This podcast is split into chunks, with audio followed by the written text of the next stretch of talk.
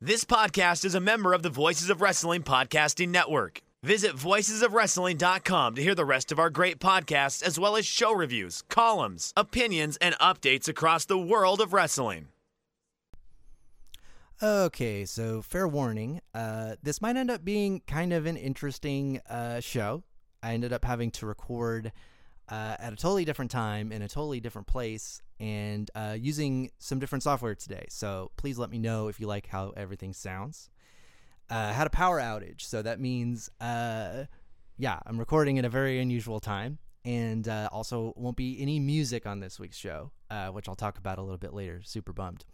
Um, but yeah, I will come back uh, with the full show, including a rundown of Revolution, some thoughts on some recent CM Punk controversies, as you might imagine, and uh, your usual Dynamite preview. So I will be back with that and some listener mail, of course, in a minute.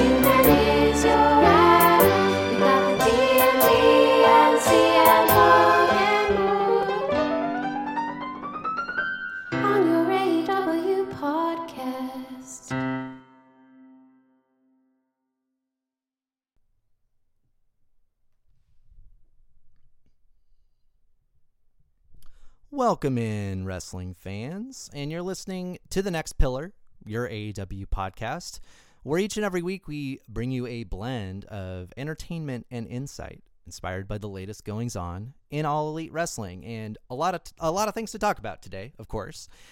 Uh, I really enjoyed Revolution. Uh, you know, we had a nice little party here at the house, as usual. Had a great spread. We did sandwich party, which is a great way to watch wrestling. You know, because you can kind of uh, you know, I like to tailor my specific sandwiches to specific matches. Um, like you know, like you know the the CM Punk MJF match. You know it's going to be bloody. You probably don't want to be eating the Italian grinder during that match. You know that's more of like a tuna salad kind of match. Um, in any case, uh, everyone had a great time, and I gotta say though, uh, things did feel I guess a little flat for me. And this may be one of those things that's just kind of lost in like a like YouTube slash WWE network kind of world, but uh, and it's not something I necessarily see or hear people talk about that much.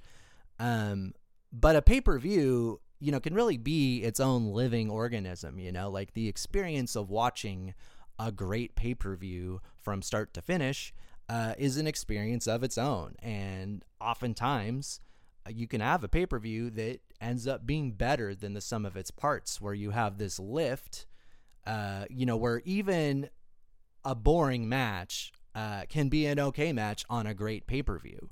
Um, and with this pay per view, you know, especially compared to All Out or even Full Gear, but especially All Out, you know, my Revolution experience was uh, this felt like just a pay per view to me. Uh, it did not feel like it got that extra boost uh, that All Out did of being a great show from start to finish.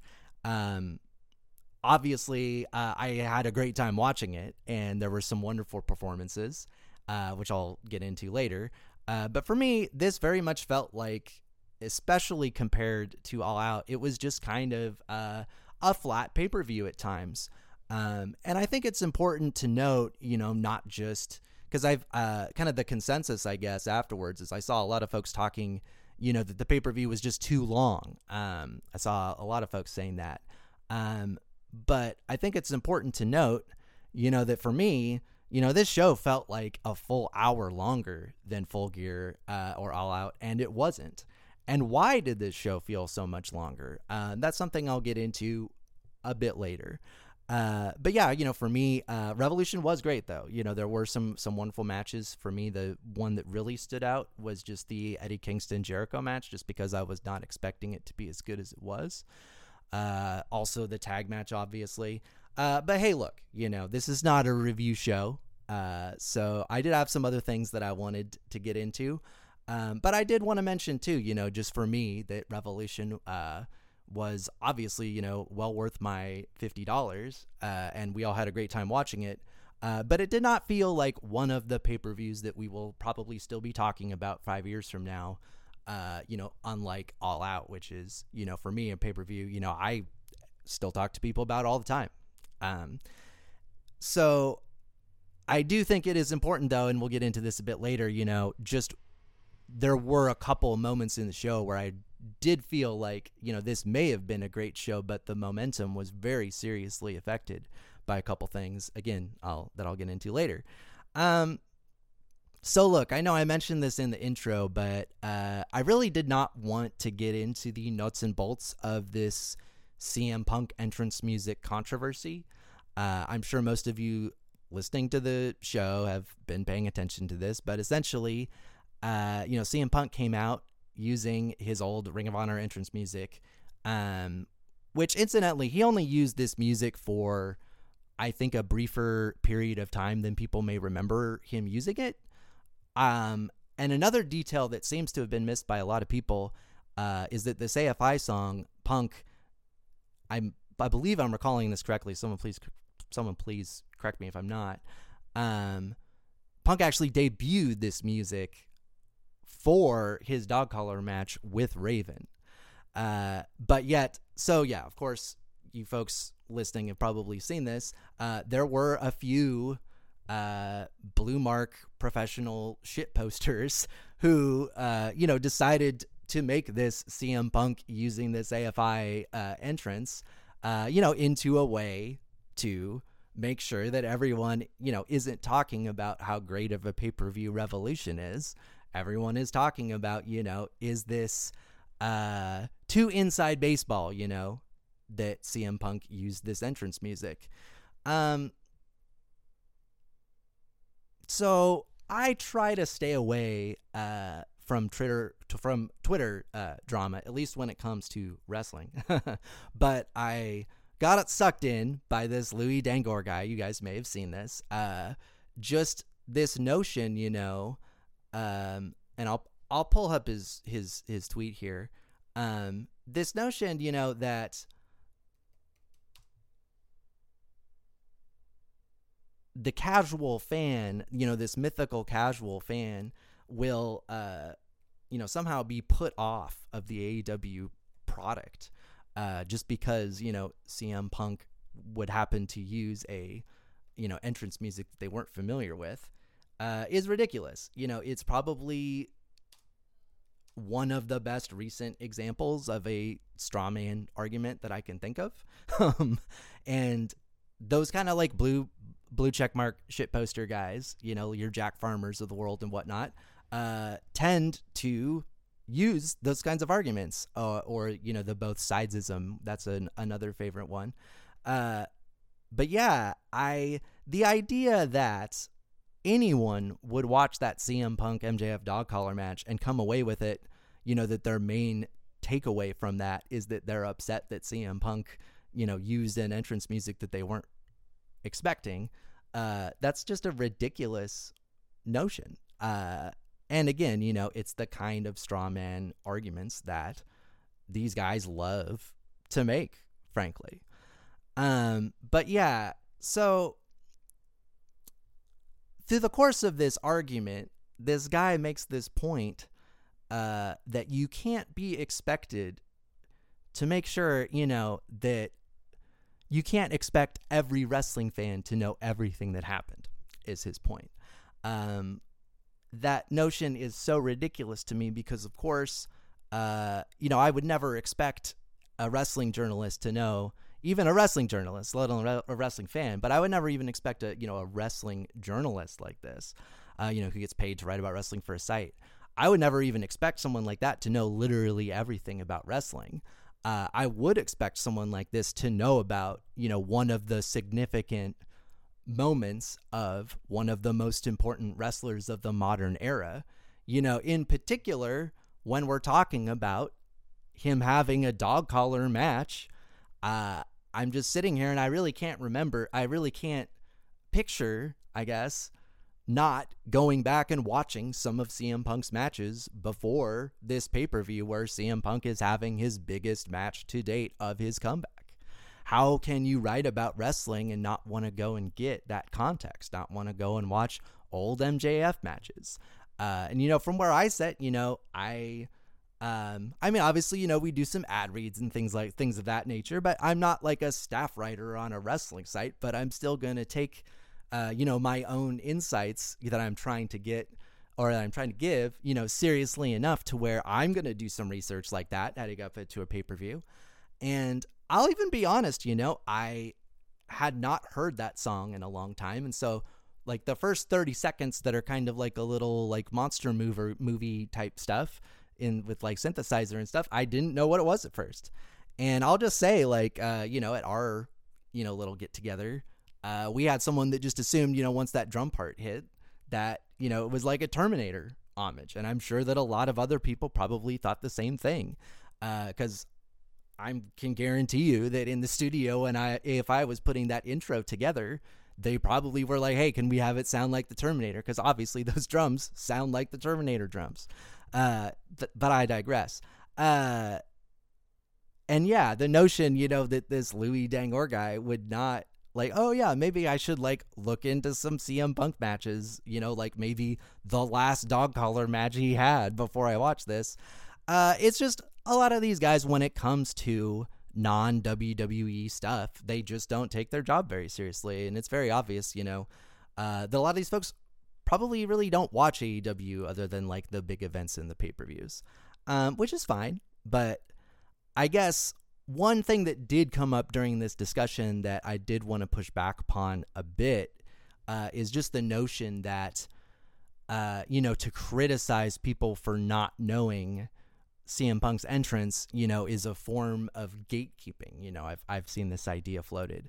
Uh, and I did want to push back on that just because I do think that gatekeeping is actually a very big problem uh, in culture and even in wrestling, frankly. Uh, but you know, criticizing a journalist for not knowing an important part of CM Punk's history, particularly one that was explicitly referenced on Rampage. Uh, you know, the Raven that that Raven match was uh, he gave the exact same promo that he gave before the match with Raven and Raven in Ring of Honor. Look it up. Uh, so this is something where I really just can't imagine not going back and looking at that feud in those matches before this event. Uh, sorry to hammer that again, but I just I have a hard time imagining not doing that. Um so look, you know, I'm not going to get into all of these tweets that were made on this subject cuz I know you guys have seen it, but I did want to speak, you know, specifically uh to that particular issue and I'm actually going to go about it uh, a different way. Let's move on to listener mail actually. Uh, so I had a nice email from Mark. Uh, so it's crazy. I'm listening to your show on a Sunday afternoon, and I hear you ask, "What about Raven?" And then at Revolution, boom, CM Punk is wearing the same outfit and does the same entrance he did versus Raven in 2003. You must have been stoked. You called it. Uh, so thanks, Mark. Uh, and I was excited about it, but uh, I was excited as a CM Punk fan. I was not excited as, you know, Blake Hickman podcast host. Uh, and that's because, and the reason why I'm reading this first on the show is that this kind of dovetail dovetails into this point that I wanted to make, which, uh, you know, I have people ask, you know, just because they know that I've done, you know, I've worked in politics for a time, I've worked, you know, in music for a time. Um, I've done a lot of different things in my life, and I'm I've had some friends ask me, you know, hey, now that you're doing this like project involving wrestling, you know, how is wrestling different from some of these other things that you've done? One of those things that I've noticed, just like in wrestling culture, uh, is that people can be unnecessarily uh, proprietary of their takes and opinions. And what you know, what do I mean by that? Um, you know, I could come on here and say, like, yeah, you know, I was right last week. You know, I said, you know, I expected them to reference the Raven thing, and they did. Uh, that take is also incredibly obvious. Like, of course, CM Punk is going to reference his feud with Raven if he's having a dog collar match with MJF. Uh, that's something that most wrestlers, I think, would do, would reference their career, but especially, you know, someone who has made his name in part because of how willing he is to reference the history of wrestling, to reference his own career. Of course, CM Punk is going to reference something with Raven. Uh, and I had wanted it to come off of m- more of like a okay, we know this is going to happen, but when, as less of a like, this is my prediction type of thing. Um, and I guess that's really the crux of what kind of irked me about, you know, this idea that, you know, it's gatekeeping to expect someone to get, you know, an obvious wrestler, uh, an obvious wrestling history reference uh, when they're a wrestling journalist.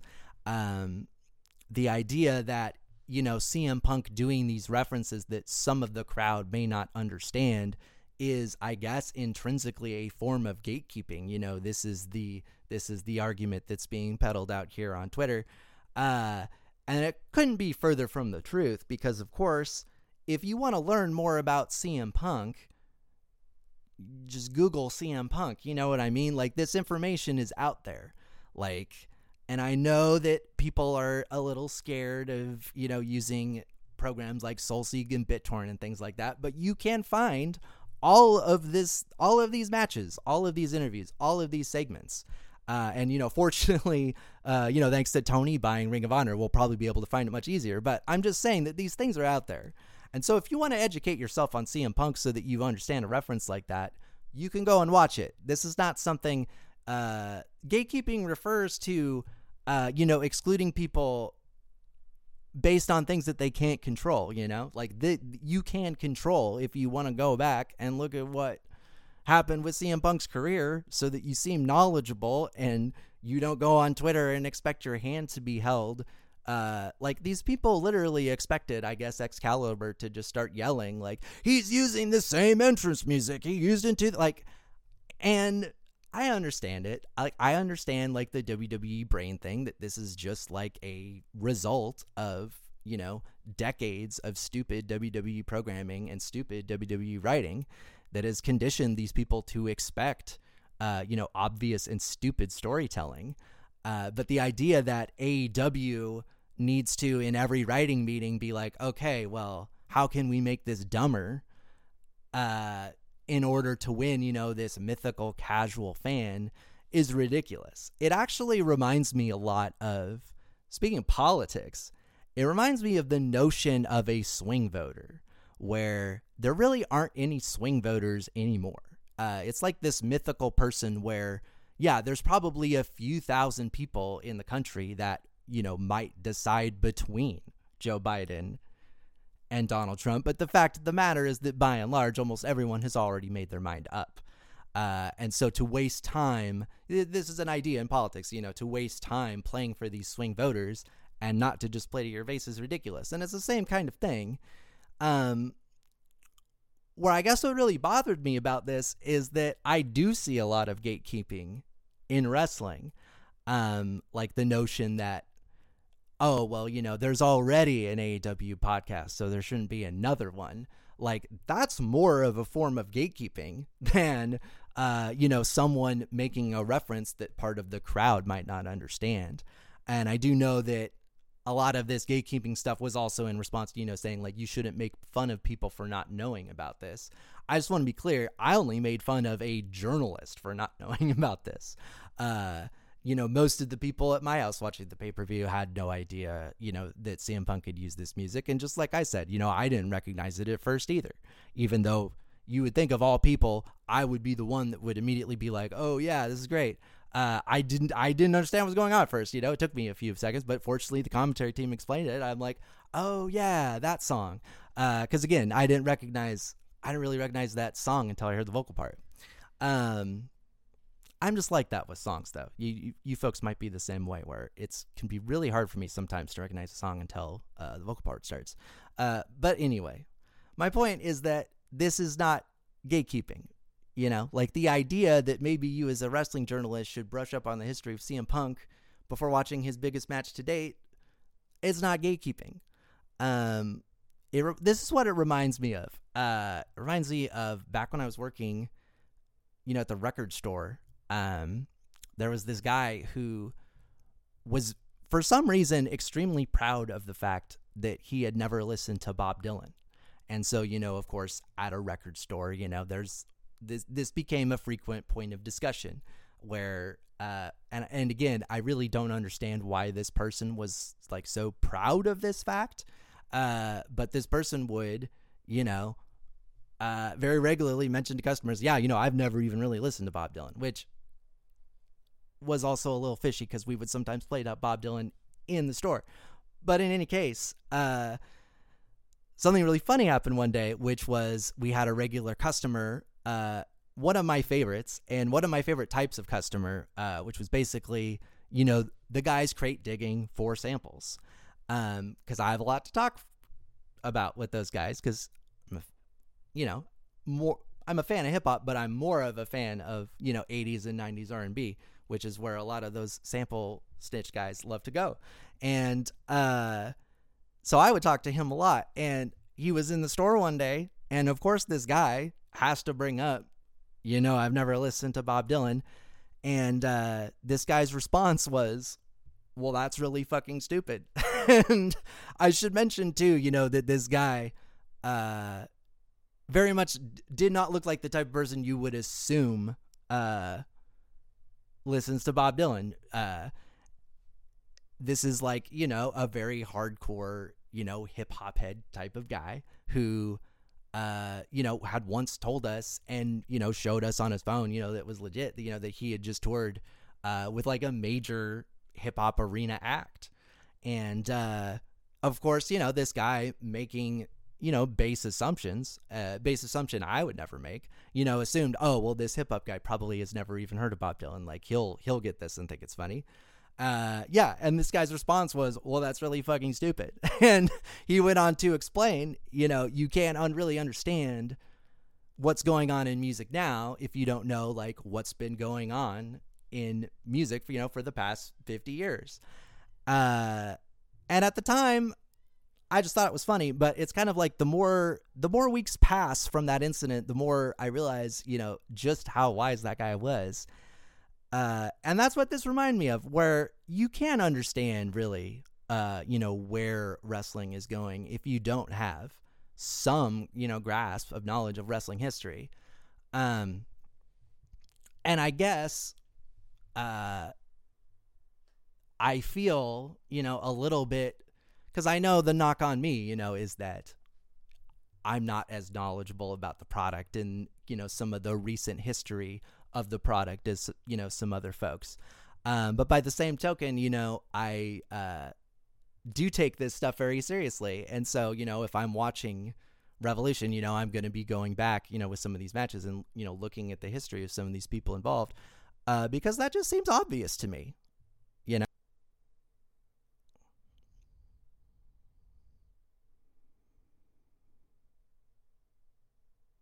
And this thing, you know, with being kind of like over proprietary of takes, you know, to where I even saw someone uh, really get taken to task on Twitter uh, for making a very obvious joke about a photo. And I don't want to get into the specifics of it because I know that some people listen to the show. I don't want to offend anyone. Uh, but you know the notion that someone should be made fun of for making a obvious joke that someone else made uh, is just a little bit too far for me, honestly. And I do think, you know, there is something to be said where I do feel like, you know, some of the more wrestling oriented review shows, uh, you know, going into the week a week of things, uh, you can kind of miss some of the larger uh, points and insights that can be made uh, about the product uh, as a whole.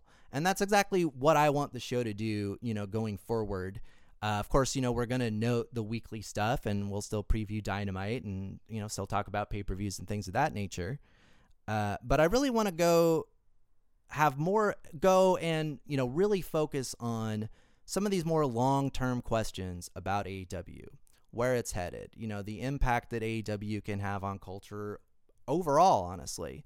Uh, and that's something I can get into more, you know, if you guys want. But I do think that there are aspects of just today's modern life that really have the potential, you know, to fuel another big wrestling boom.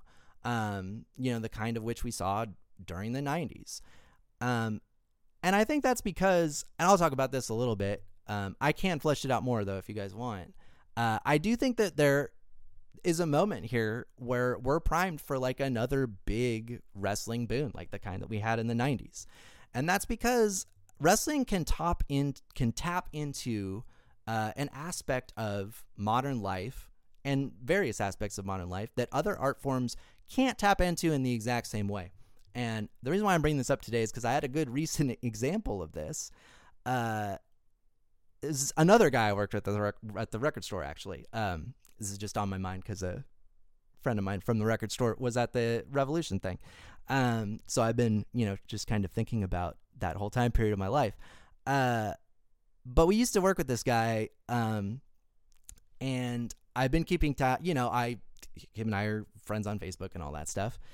And the other day, he posts this like three paragraph rant, and during the course of this rant, he basically admits, you know, that he's been hiding the fact that he's like a Trumper for years. and uh, I realize, you know, midway through the first paragraph, I'm like, oh shit, this guy is turning heel. And that's exactly what this three paragraph thing was is it was a heel promo of him being like look i've pretended to be liberal this whole time but now the gloves are off and i should also note that like like we're talking like Chris Jericho wife Trumper type stuff like and the fact that this guy I guess has just been like hiding this this whole time was a major shock to uh, a lot of his friends on Facebook and a lot of us you know that worked with him at the store and uh, you know had no idea the extent of his uh, just how different his beliefs were from ours. And look I mean this is just an anecdote but it is an example. And I can just say that like again anecdotally showing a bunch of people who have never seen wrestling or like maybe watched wrestling a couple times or you know not lapsed fans people that just have like never really gotten wrestling. Uh the stuff that they tend to gravitate towards are a lot of these like like the Adam Cole soap opera and things of that nature that fit right into this like reality show social media thing feed thing. And i know that someone out there is like oh Blake wants like Vince Russo, but on Twitter, no, I don't. I'm just saying that like this is the type of story uh, that I really do think that AEW can tell, uh, given their talent and given the freedom that they give their talent. I think they could tell these kinds of stories where, like with this Adam Cole soap opera, it very much taps in uh, to this kind of like online drama that everyone is privy to now. We're all a part of it. Uh, and I think it has some real currency. And so that's why, you know, stuff like that Kingston Jericho feud, part of why I felt like that feud was so hot is that it very much felt like real life stuff to me. Like people I know, you know, that work together uh, who have developed disagreements based on, you know, what did this other person do in their career. Like that's real life shit. And I think that the more AEW kind of embraces, you know, storylines like that, uh, the more I think they're really on to something. And to be sure, uh, you know, I wouldn't want them to see, you know, again, I'm not asking for like a Vince Russo thing where every story, you know, is juicy and salacious and all this stuff. I do think though that, you know, AEW has the ability to, you know, maybe a couple storylines in the show are like that and it helps them tap into that audience. I just um I always like it. Uh like this Adam Cole soap opera stuff. Like I know a lot of people are not into it for various reasons. And I will say that uh, there's a nice piece on. Well, I'll talk about that later, actually. Uh, but yeah, these are the stories that AEW can tell and that they should tell. And I think, you know, from my perspective, as someone who, uh, you know, did not watch wrestling for a few years because I had a very similar thing where, and you, I have a piece about this just on Twitter at Blake on Wax. It's my pin piece. You can read it if you want uh, just about how I, you know, stopped watching wrestling for a while for various reasons. And, you know, as I come back to it, um, you know, I try to be, uh, you know, in the interest of not being a Louis Dangoor or whatever, I try to be transparent about the fact of like, look, you know, I may not have the same breadth of, you know, knowing who's like wrestled who where and for how long and whatnot. Uh, but I do feel like um, there's more to understanding something like wrestling than that. Uh, and I'm I'm hoping, you know, that that you folks even if you're listening and you know you maybe feel like you have a better grasp of the history of the past, you know, 20 years of wrestling, uh, that's fine. I do hope that you still on occasion appreciate the insights that I do have because uh, I do feel like there's a there's a lot of different perspectives that one can this is so obvious but yeah of course there's a lot of different perspectives that one can have. Uh, and again you know i just see a lot of this like i i saw someone on twitter being like oh i would like to make a podcast and talk about um you know some of the smaller indie shows like terminus and a few other things. Uh, i would like to do that but there's already so many wrestling podcasts you know? There's plenty of opinions that one can have on wrestling it's okay that there's plenty of wrestling podcasts. That's all I'm saying. Uh, because sometimes uh, someone that you may not feel like could bring a lot of insight to a situation actually can. Um, in great contrast to the Louis Dangoors of the world, uh, who are only interested, you know, in uh, you know what's good for WWE essentially. Um, I'm always someone where I want to have more perspectives rather than less. Uh, but that's just how I go about things. That's just where I'm coming from. Um, I had another question where, uh, hey Blake, uh, I actually really love your fantasy booking. Don't worry, this is not going to be a, a, regular segment. Uh, I'm just wondering, uh, who do you think should fight Hangman uh, now that he beat Adam Cole? And uh, there was a really nice piece on uh, Voices of Wrestling. Uh, Joey wrote it about uh, just that this Adam Cole Hangman Page feud uh, really didn't have a lot of heat to it. And even though you know I'm a huge Adam Cole guy, and I thought it was a great match that they ended up having, uh, I thought it was a great piece because I do think that there was a, especially relative to some of the other matches on the card, uh, especially relative, you know, to like Kingston Jericho or Punk MJF uh, you know, Adam Cole and Adam Page standing across from each other, even at the pay per view, like you felt the difference. Like there just wasn't the same amount of heat there. Um, so who would I have Adam Page fight next? Uh, that's easy for me actually, and that would be Miro. Um, you know, he there's been reports that he's well enough to wrestle again. He's just been waiting on creative.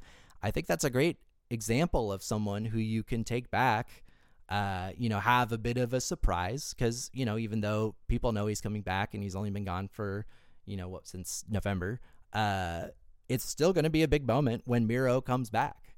And I really think that the kind of match that Adam Page would have with Miro would be the kind of match that we haven't seen, you know, from this hangman run yet, which is him very much looking like an underdog in the situation.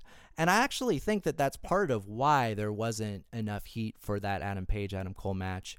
Um, and that's because that, you know, uh, I really never felt at any point during that feud that Adam Page would lose the title. Uh, you know, even with all the subterfuge of, you know, the six people that help Adam Cole win matches, it never felt like that at any point Adam Adam Cole, Adam Page, wait, uh, looked like he was going to lose. And I think that's a major issue that you have for the main event of your pay per view.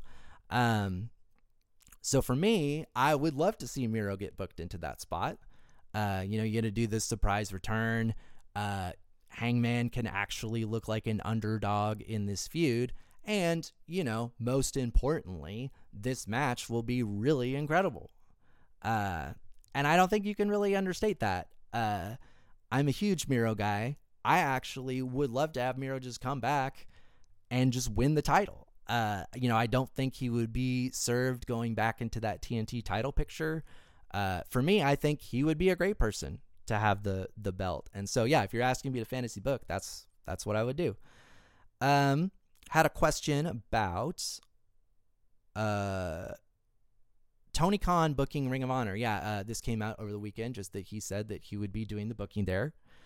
Um, this person asked, "Does it concern me?" Uh, it doesn't, honestly, and that's just because, at least right now, we still really have no idea what Ring of Honor will even look like when it comes back.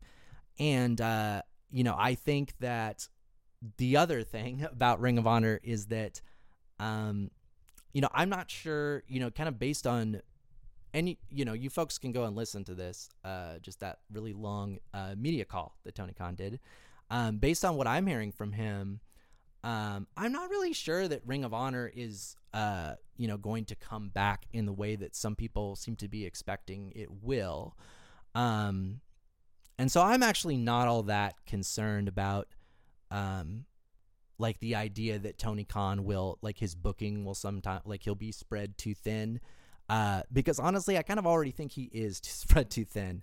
Uh, and so, yeah, you know, it might result in another one of these shows where there's like, uh, like you folks might remember that show where it felt like there were a bunch of um, interviews on the ramp and like altercations on the ramp and then it seemed like the next week it was like everything was like there were four feuds that were set up by people attacking people that were talking to Tony Schiavone. You know, it's one of these things where uh they do need to kind of like vary their writing and storytelling a little bit more. And so I guess it's easy to picture, you know, Tony's running Ring of Honor and we suddenly have three weeks of dynamite where everybody is like back on the loading dock or whatever. I guess that's easy to picture, but I honestly think that, you know, if it is going to be uh, like an NXT for AEW situation, there's no lack of people that Tony can. And he mentioned, you know, asking Bryan Danielson and I think William Regal, uh, you know, uh, you know, he might ask them to help out or whatever. That seems obvious to me, especially given Bryan Danielson's recent, you know, wanting to make this Danielson dojo thing. Uh, makes a lot of sense to me, honestly. Um, so no, I'm not worried about Tony uh, booking um, ROH. I'm really interested in it. Um, I actually really think that there is more than enough room not just for like a AEW NXT situation. I think there's more room, you know, for them to run a separate brand. Um, and really have it be, you know, what Ring of Honor was, which is, you know, focused on the in ring product with minimal uh fills, you know? Um, that's that's at least what when I think about Ring of Honor. And again, I thought it was really funny because people one of the knocks on CM Punk using that entrance music was you know, this was when Ring of Honor was a DVD only product. And yeah, you know, I remember those days. Um, I remember tape trading, frankly, like VHS tape trading wrestling. Um, well, it's like, of course, it was a DVD product. Like, what was the alternative? Like, there was no streaming. So, yeah, it was a DVD only product. I just thought that was such a dumb point for someone to bring up. Um, it was only on DVDs. How could people even watch it? Like, it was 2003, man. Everybody had a DVD player. Just fire up the PS2. Uh, in any case, though, um, had another question, uh, which is just asked about what I think of uh, the commentary team, um, and just mentions, you know, um, this actually dovetails nicely with this other question. Uh, mentions, you know, just how much they like the commentary uh, in Ring of Honor, and I actually uh, I have watched some pretty recent Ring of Honor stuff, and I actually really like that commentary team too. And I really hope I know he made a public statement saying um, Ian did you know that he would continue. Um, I would anticipate that happening, you know, just because I I you know Tony likes continuity, he likes the history of wrestling. It makes sense that he would just have that commentary stay on. Um, but yeah, this person specifically mentions uh, VJ. Uh, Jim Ross and Chris Jericho. Um, and that actually, I'm really glad that you wrote in with this question because it, this actually is an issue that I wanted to talk about on the show. Uh, and that's just that AEW does find themselves in a bit of a pickle uh, with their commentary team.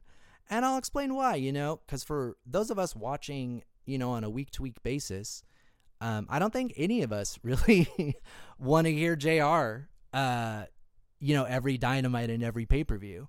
Um, I imagine a lot of us probably don't like hearing Chris Jericho either, who is just.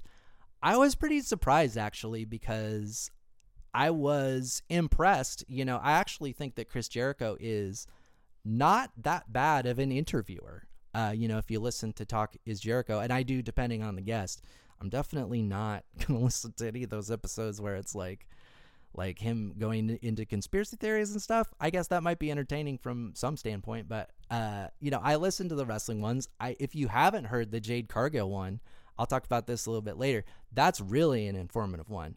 Um, and out of that kind of tier of podcast, you know, I I really like it when people I'm interested in are on Renee Paquette's show, just because she's a great interviewer and is sometimes like you look at that Dax Harwood stuff, she's sometimes able to get like really good things out of people, um, and in a way where um, you can tell that people are just comfortable talking to her in a way where, of course, you're not going to be that comfortable talking to Chris Jericho. So it, it, makes sense from that standpoint. But I did just want to give a shout out because I do think that she uh, is a really good interview. Um, and that's a hard thing to do. Um, something else I do also want to mention just before I forget, because I forgot to mention this when I was telling that anecdote about the guy that said that he didn't listen to Bob Dylan. Uh, he left the store, and his his story was that he was going to work at Dr. Dre's studio, and so you know what came up in conversation, like oh well, like where is Dr. Dre's studio? Uh, which this guy said California. So you can imagine, you know, him getting in his car, pulling out his Google Maps, typing in Dr. Dre's studio, comma California, and and driving to his first day of work. I'm sure. Um, but in any case, uh.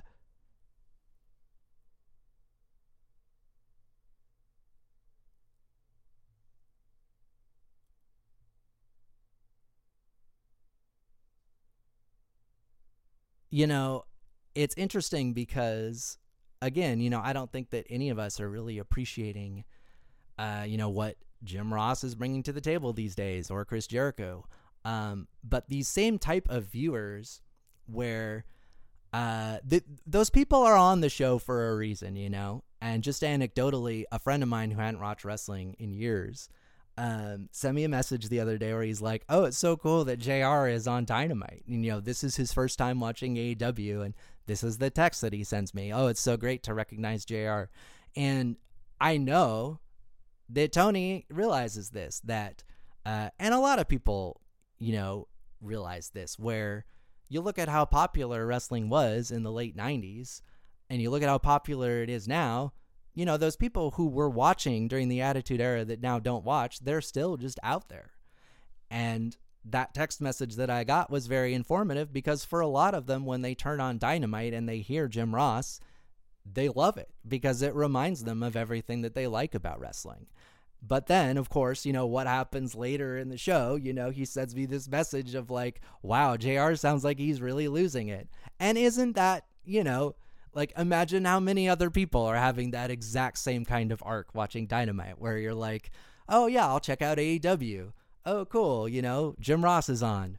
Oh, ugh. Like, by the end of the show, you're like, maybe Jim Ross shouldn't be doing this anymore.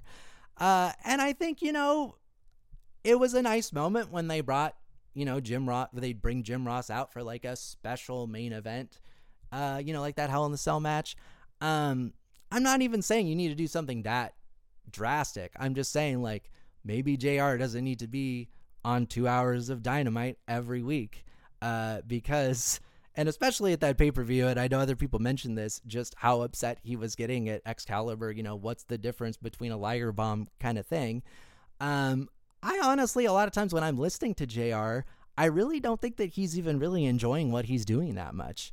Um, and you know, far be it from me to say like, well, they should can this guy or whatever, because uh, obviously he's he's a legend in his own right, you know. Uh, but I do like you do notice just how bad the commentary is at times, you know, especially um, on those Friday night rampages where there's like five wrestlers on commentary. Uh, it really, really does uh, stand out, you know, as where you think. And, you know, I'm reading this email. Yeah, like the thought of you know Excalibur and the two Ring of Honor guys, like that's amazing. You know what I mean? And so much better than what we're getting now. Um I will say though, I I do love like just how much you can hear that Jr. is enjoying saying shiznit. Uh, every time Adam Page, you know, is on the screen, he loves saying shiznit. I don't know if like maybe he always wanted to say shiznit and Vince would never let him say shiznit, but you can tell he's just he's having the time of his life saying shiznit. Um, but going through, you know, back to this question, the the the issue at hand, um, the commentary team, and I was going to do a whole series where I talked about every aspect of the company, including the commentary, um, the pay per views, everything. It was going to be called AEW, A to Z. If you guys would like me to do that, I can still do it. It's just it didn't seem like there was that much interest, and um, uh, I just, you know, forgot about it basically. Uh, but I did. Part of why I wanted to do that series is because I did want to address this, and this is another thing where if you know you're doing a weekly review show, um, you may not you, you know you can't really go about it in the same way where you're going to just kind of be focused on the week to week of things where you know looking at it in its entirety you know does jim ross add something to the product? He does and that's just this recognition which with these and i'm not by the way i'm not doing like the mythical casual fan thing. I'm saying you know that uh there are lapsed fans uh, that are gettable and that will come back. They're just the type of fans that would not care if CM Punk used a different entrance music. Uh, but they like hearing JR, and I do think um, while this company is still trying to get uh, you know a foothold against WWE, I think that there's a lot of value there, and so I would not expect him or even Chris Jericho, honestly, for the same reason, um, to be removed anytime soon. And I think that's because the network itself probably likes that recognition. Um, it's just it is interesting, and I would love to hear from you guys if you've had this happen uh, to you, you know, where you will show someone AEW. Uh, and just over the course of the show, they'll be like, "Wow, Jim Ross is really losing it," because it does seem really obvious, you know, that he is losing it. You know, not only is he, uh, and when I say that he's losing it, I also want to make. I'm not talking about his talent as a commentator. I'm talking about the fact that he seems very disinterested at times and very displeased with the product, oftentimes too. Um, so yeah, I, I, appreciate that being brought up just because it is something that I wanted to talk about. Um, so that's the end of listener mail. This is I one of the longest listener mails I've done, and I will be back with a quick dynamite preview in a minute. In the hobby, it's not easy being a fan of ripping packs or repacks. We hype ourselves up thinking ah, maybe I can pull a Ken Griffey Jr. rookie card but with zero transparency on available cards and hit rates, it's all just a shot in the dark. Until now. Introducing slab packs from arenaclub.com, the only repack that provides real value, a complete view of all possible cards, and clear hit rates for each one. Now, when I buy slab packs at Arena Club, it finally feels like I know what I'm getting. I was able to open an Arena Club slab pack, and and I'll be honest, it was a lot better than what you normally do. Say you go to a card show and there's a random innocuous brown bag of cards, and yeah, you can open it and look, it's going to be junk. You're you, you know what I mean? Like you know what you're probably going to get in those. Maybe you find that fun. And sometimes I do. Sometimes I like just opening up cards and saying, "Ah, hey, look at some random cards, or whatever." But if you're really in this game to to find value and find particular cards, it sucks to have to buy these mystery packs, and it ends up being you know almost nothing, you know, nothing of value. Not with Arena Club.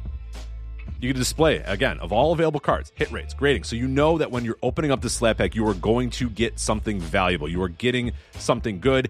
And Arena Club, in addition to having those great slab packs we just talked about, is also a marketplace for card collecting, buying, trading, selling, displaying, all that sort of stuff.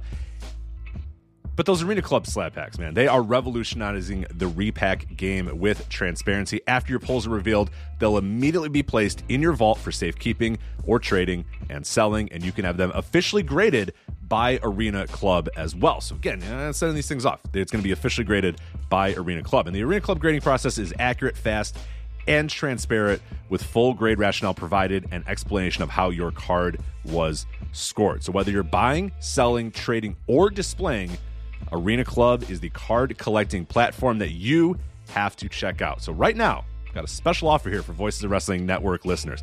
you can get 10% off of your first purchase by going to arenaclub.com slash VOWnet. Again, that's arenaclub.com slash VOWnet. Now, that's a crazy offer. That's 10% off a $400 slab pack. $40 off right there. 10% off your first purchase. No matter what that purchase is, 10% off. Again, that's arenaclub.com slash VOWnet. arenaclub.com slash VOWnet for 10% off your first purchase on Arena Club. And we thank them for sponsoring the Voices of Wrestling Podcast Network.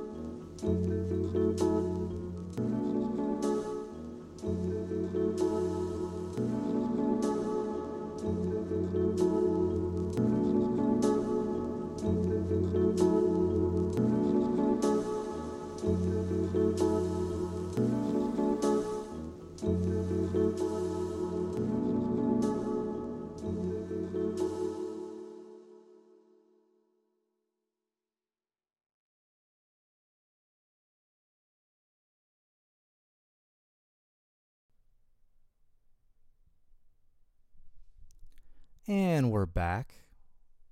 So what's on Dynamite tonight?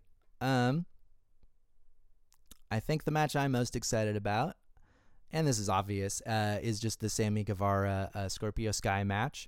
I think, you know, for a Dynamite title challenge like this, this was built pretty effectively. You know, I think this story of uh, Scorpio Sky not losing for, I think it's what, 364 days or something like that uh, going against Sammy. I think there's a lot of intrigue, and I do feel like this is one of those nights where I would not be surprised if they did the surprise title change.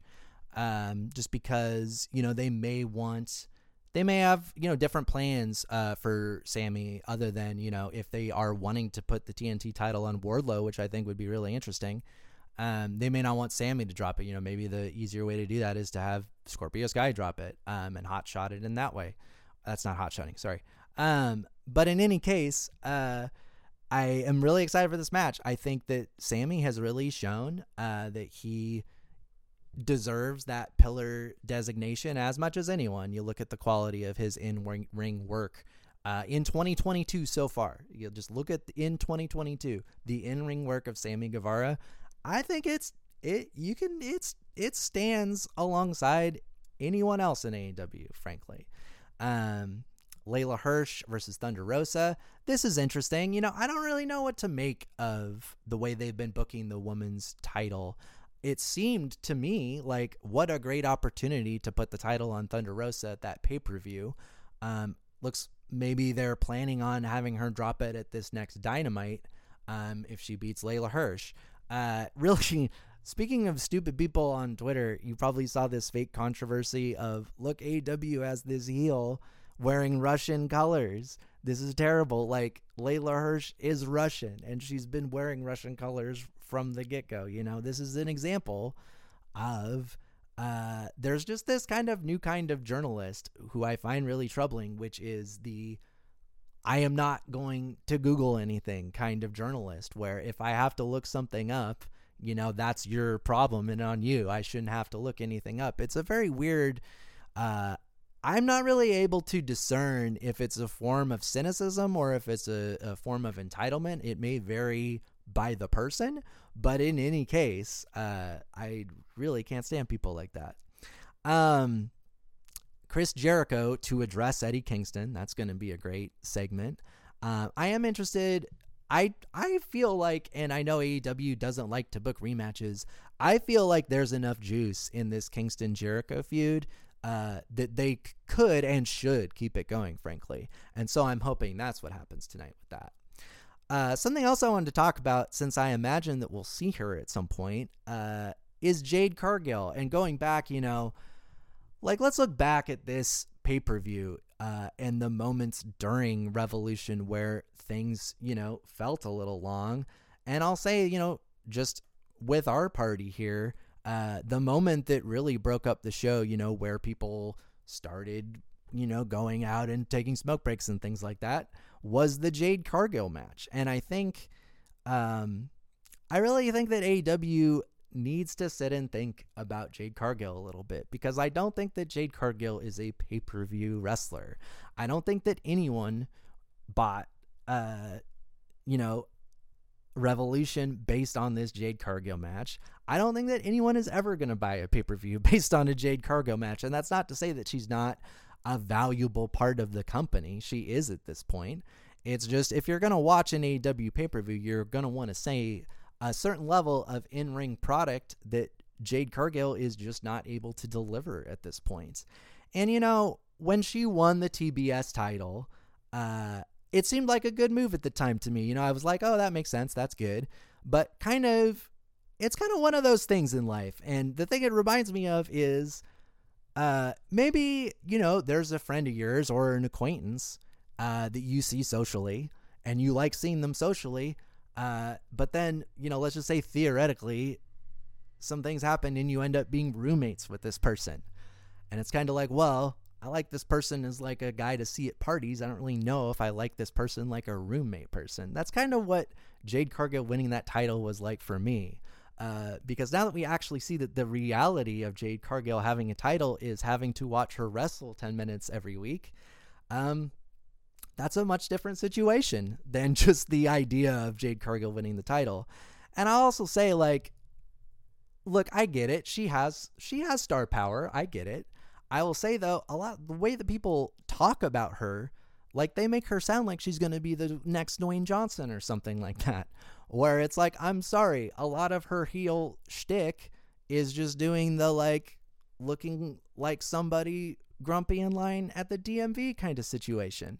Uh, you know, like you see this lady in line at the DMV, you're a DMV clerk, you know you're gonna have a rough time. That's unfortunately how a lot of her heel shit comes off to me, like she's smelling bad things or just looks like she's grumpy.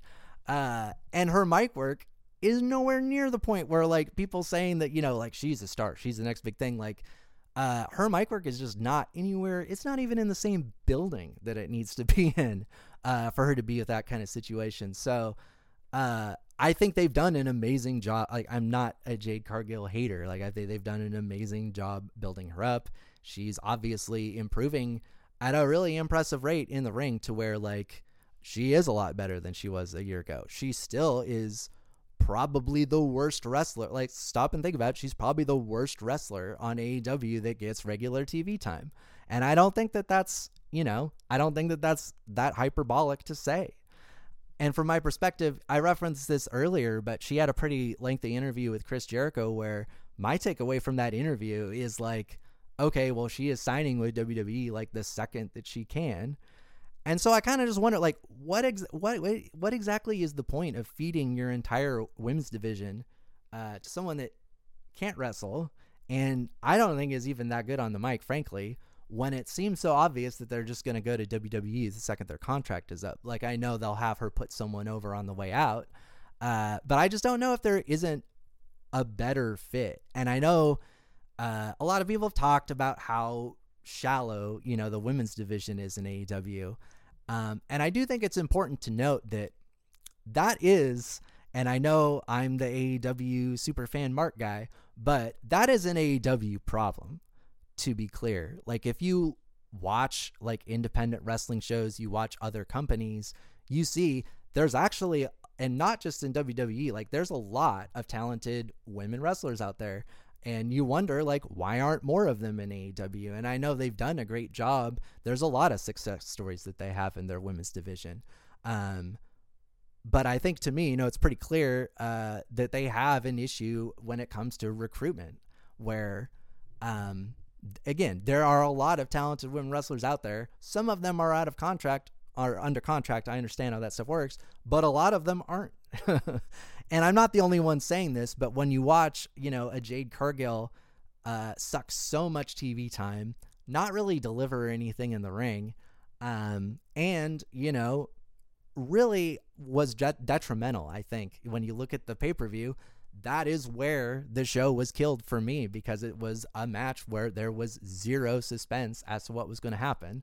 And you knew the match was going to be really bad from an in ring standpoint. So I guess just, you know, from where I sit, what is the point of this Jade Cargill experiment? Uh, you know, in the long term, is this going to be something worthwhile for the company in the, in the long term? This is something I don't see a lot of people asking questions about.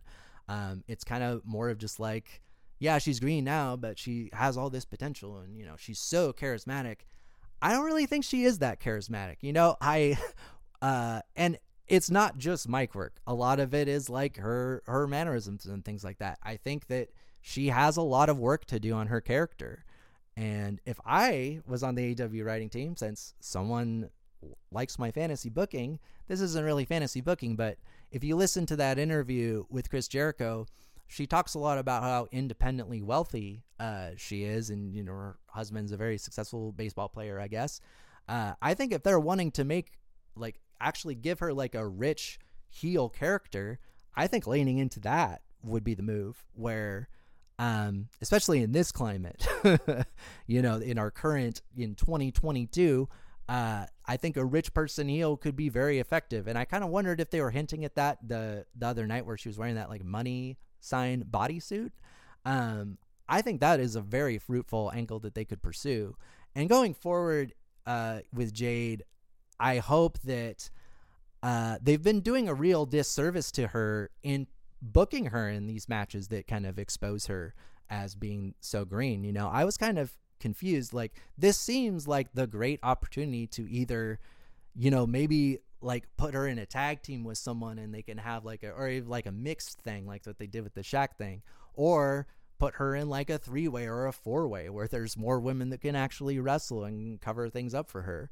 Um, but yeah, it, just from where I sit, it really is becoming like a uh, like a bad roommate situation where you're like, oh my god, like the just knowing, you know, oh yeah, on Dynamite, you know, there's gonna be a 10 minute segment with Jade Cargill that I'm going to take a piss during.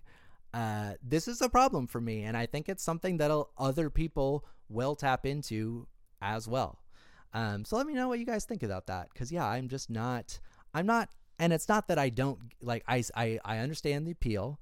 I think they've been doing a great job building her up. It's just, I think if you're going to make the bread and butter of your company, you know, we are the wrestling company. Our fans are wrestling fans our wrestlers are pro wrestlers, uh, committing 10 minutes of your TV every week to a bad in ring product.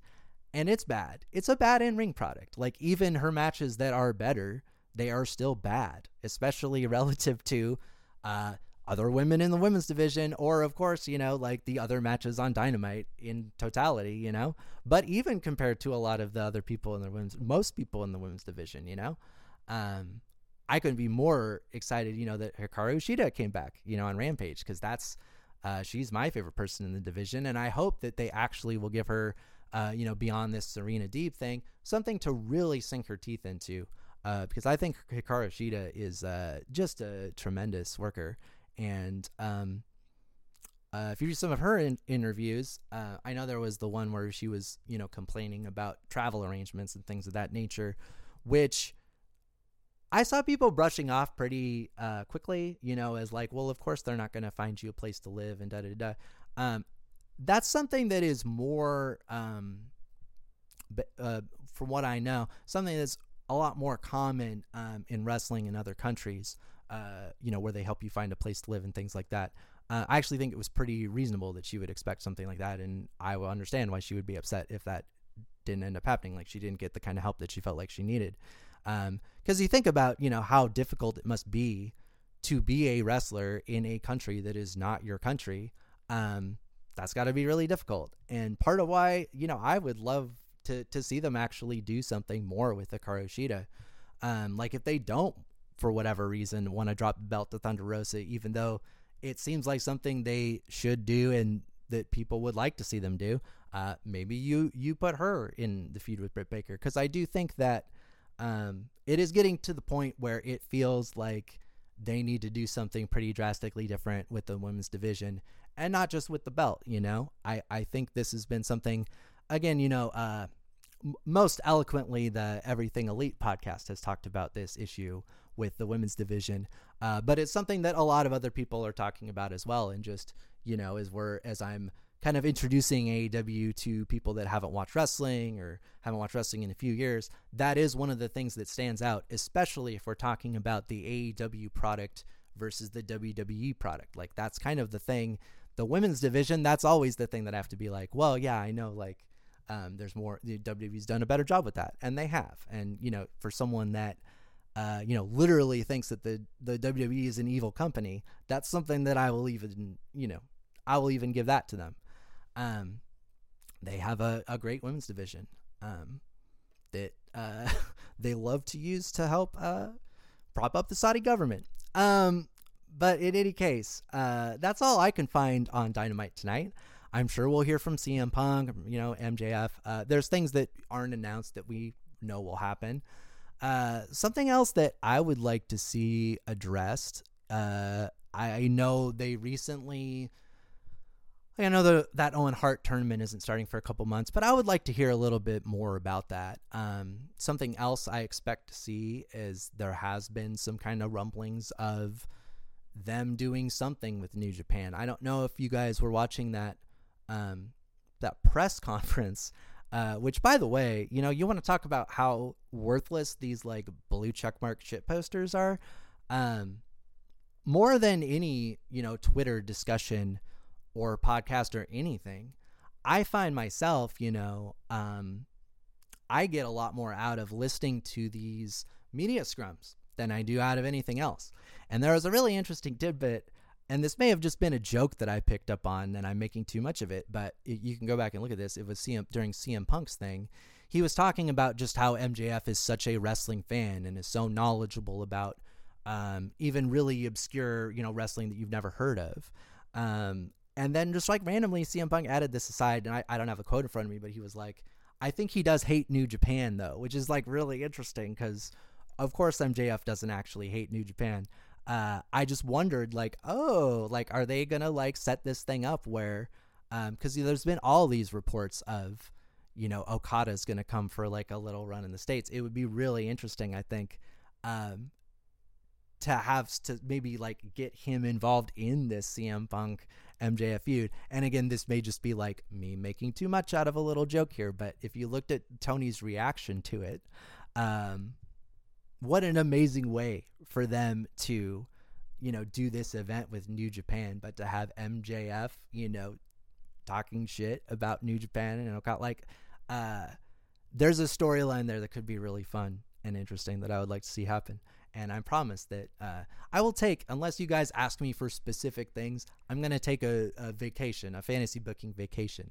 Two times in this show is enough. Uh, but uh, yeah, I would just, I think, because you know, when I first heard this, like, oh yeah, New Japan, you know, is gonna do some stuff with AEW and Okada might be part of it. Of course, the person you think of immediately is like Bryan Danielson, and like, oh, this is gonna be like a celebration of like really good in ring wrestling. Um, that's just kind of where I would assume they would go with it. But now that I'm thinking, like, oh man, it could be really entertaining to have MJF, uh, like to ha- to almost bring in New Japan to AEW as the face, you know, company in a feud against MJF. What a better way to introduce Okada to an American audience, you know? Because uh, the AEW fans, like, obviously, they're gonna lose their shit when they see Okada in the ring. But especially, you know, him face against MJF, like that's I think that's a really interesting way to do an invasion angle like that and something they might want to consider. But again, I'm going to take a fantasy booking vacation uh, starting right now. Uh, so that's that's what we have for tonight's dynamite. Um, I did want to come and just talk a little bit uh, just about CM Punk. I'll be back and I'm going to talk about it just a little bit, uh, just in a few minutes.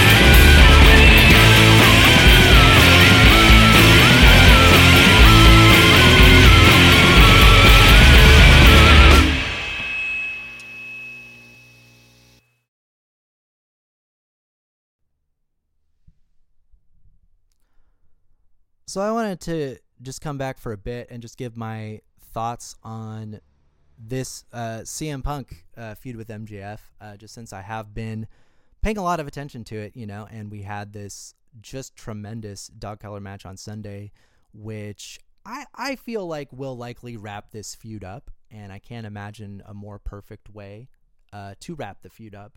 Um, something I, I've been thinking about CM Punk a lot uh, since I started doing this show, and you know, kind of highlighting this feud in particular. Um, I think what we saw on Sunday was, uh, you know, and I mentioned this, uh, that we wanted to see CM Punk be CM Punk again. And I think after this Sunday, you know, we can all say uh, that CM Punk is back. You know, he came back on August 20th, but the CM Punk that we really know and love, uh, he came back last, uh, he, he, he, he, came back on Sunday at Revolution. Um, I really recommend. I mentioned this earlier uh, to go back and watch that uh, press conference uh, with him and Tony Khan after the event. Um, CM Punk uh, spends most of it in tears, crying, and I, I was crying a little bit too. You know, watching watching him well up because, and again, you know, I'm I'm not. These aren't direct quotes here, but you know, he mentioned um, just that he felt like uh, you know, his career was cut short and that he had he has had a lot of really good years, you know, of his career, you know, that were more or less, you know, taken away from him by WWE. And I thought it was very telling, you know, that he made a specific point of mentioning just how happy he is that that Ring of Honor footage, uh, and he even said that, you know, it was going to come down to two people, and I'm glad that Tony has it. Um, I think the question that I had in watching this, um, is just why was CM Punk crying? You know, um, CM Punk's tears. You know what what what what caused them? You know, and I think for me, um, CM Punk is at his best, uh, especially as a face, also as a hero, but especially as a face, is when CM Punk is ruthless in his pursuit of the truth. That is the thing that is great about CM Punk is his embrace of the truth, of authenticity you know, what is his defining moment as a pro wrestler? It's his uh, infamous pipe bomb promo. That was all about CM Punk um, wanting to tell things how they were, wanting to uh, speak truth to power, wanting to pursue the authentic, to pursue the real. This is CM Punk at his greatest. And we finally saw CM Punk doing just that with this feud with MJF. And I think, you know, at the time that that promo that he did back in the fall where you know he mentioned wanting to you know set straight the bullies of AEW at the time you know that could seem like just some connective tissue of how to you know get him into this feud with MJF or whatever uh, but I actually think that there's more to it and I think that CM Punk's anti-bully uh, you know face character that he has I think that's just who CM Punk is now and I think that's because uh, and he's spoken a lot to you know his bad experience in WWE and you know his bad experience in the locker room. I think that CM Punk, you know, more than anyone else, uh, has been a victim of bullying and knows you know the damage that bullying really does. You know, not just to people but to communities, to uh, professions like wrestling. Um, bullying is uh, a very serious thing, and I think that um, that promo back in the fall you know, again, it wasn't just connective tissue. It was really him saying like, you know, I am going to be this anti-bully like face character. You know, this is him because uh, for a, a, couple months, CM Punk was happy Phil Brooks, and we got to see him come back and uh, be happy. But I think that when he did that promo talking about like I'm to set straight the bullies, I think that was him saying like, look, I'm back. This is my character now. And I think with this MJF feud, uh, that's really where this character has crystallized. Um, particularly, I know that it seemed like maybe an obvious thing uh, that MJF ended up, you know, turning on him and like, how could CM Punk not see that coming? You know, that this was just an artifice on the on you know MJF just being emotionally manipulative. Uh, the thing is though, uh, you know, what did CM Punk say when he came out, you know, after MJF did that amazing promo? He asked him, Is that real? And just saying that, like, I get chills because you see just how, uh, and this feud was a little shaky, you know, at first, like, you know, especially that promo where Britt Baker came up and all this kind of WWE stuff. Uh, but that kind of um, character work of what you know, what is the thing that CM Punk has? Is this real? Because that's always where CM Punk is at his best, is in his pursuit of the real, his pursuit of the truth. And so CM Punk, of course, in character, knew that MJF would turn on him like that. I think CM Punk, the character, uh, was wanting to see if he would actually stoop to that level. And then if MJF did stoop to that level, he would then uh the promo on Rampage where he talks about, you know, he references his famous promo of wanting to become a monster to fight the monsters of the world. And you just think about all the work that CM Punk has done, you know, to say uh you know, I left professional wrestling when I left Ring of Honor and now I'm back. Of course, he's going to want to revisit some of these great Ring of Honor moments, including him uh, wanting to be the CM Punk that CM Punk wants to be. Um, just how important that is to him. Um, knowing, you know, the core, you know, of who he is, uh, it, it, you know, at least his public persona. Um, I would argue that it is that he also realizes, you know, that he is back now and that he is the kind of CM Punk uh, that can have the best match on a card. And I think at one point or another, he may have thought that those days passed him by. Whereas now, I think he's probably realizing, you know, not only can I still do this, but holy shit, how much fun have I been missing out on? And uh, for me, it's it's just neat to see, you know, not just as a long time CM Punk fan, um, but also as someone, uh, you know, that is his age, and you know, this is the time in life where um, you really do take stock of what you've been able to accomplish and mistakes that you've made and things you've missed out on. The gravity of that um, when you are our age, uh, it really starts to weigh on you in a way that it just doesn't when you're in your 20s. Um, and so it makes sense to me, you know, CM Punk's tears.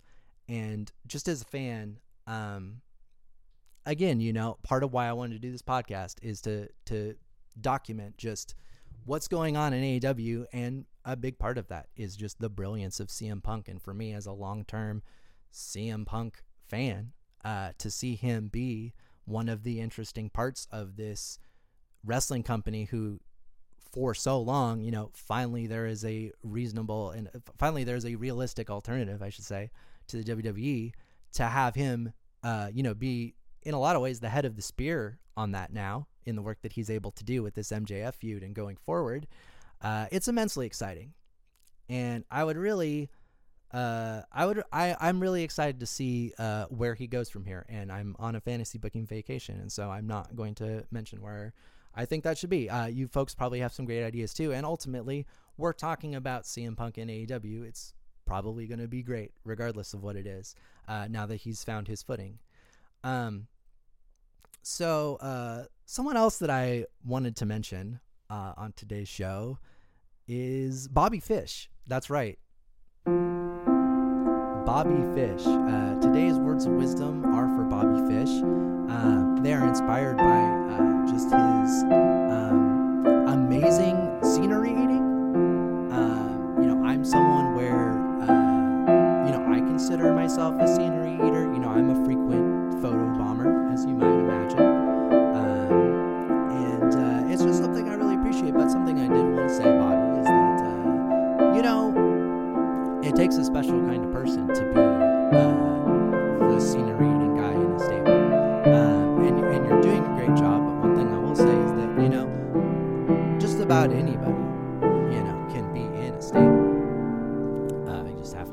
I've never been in a stable, but, um, you know, I could be if I was asked. Uh, and so I'm just saying, like, you know, for you, Bobby Fish, you know,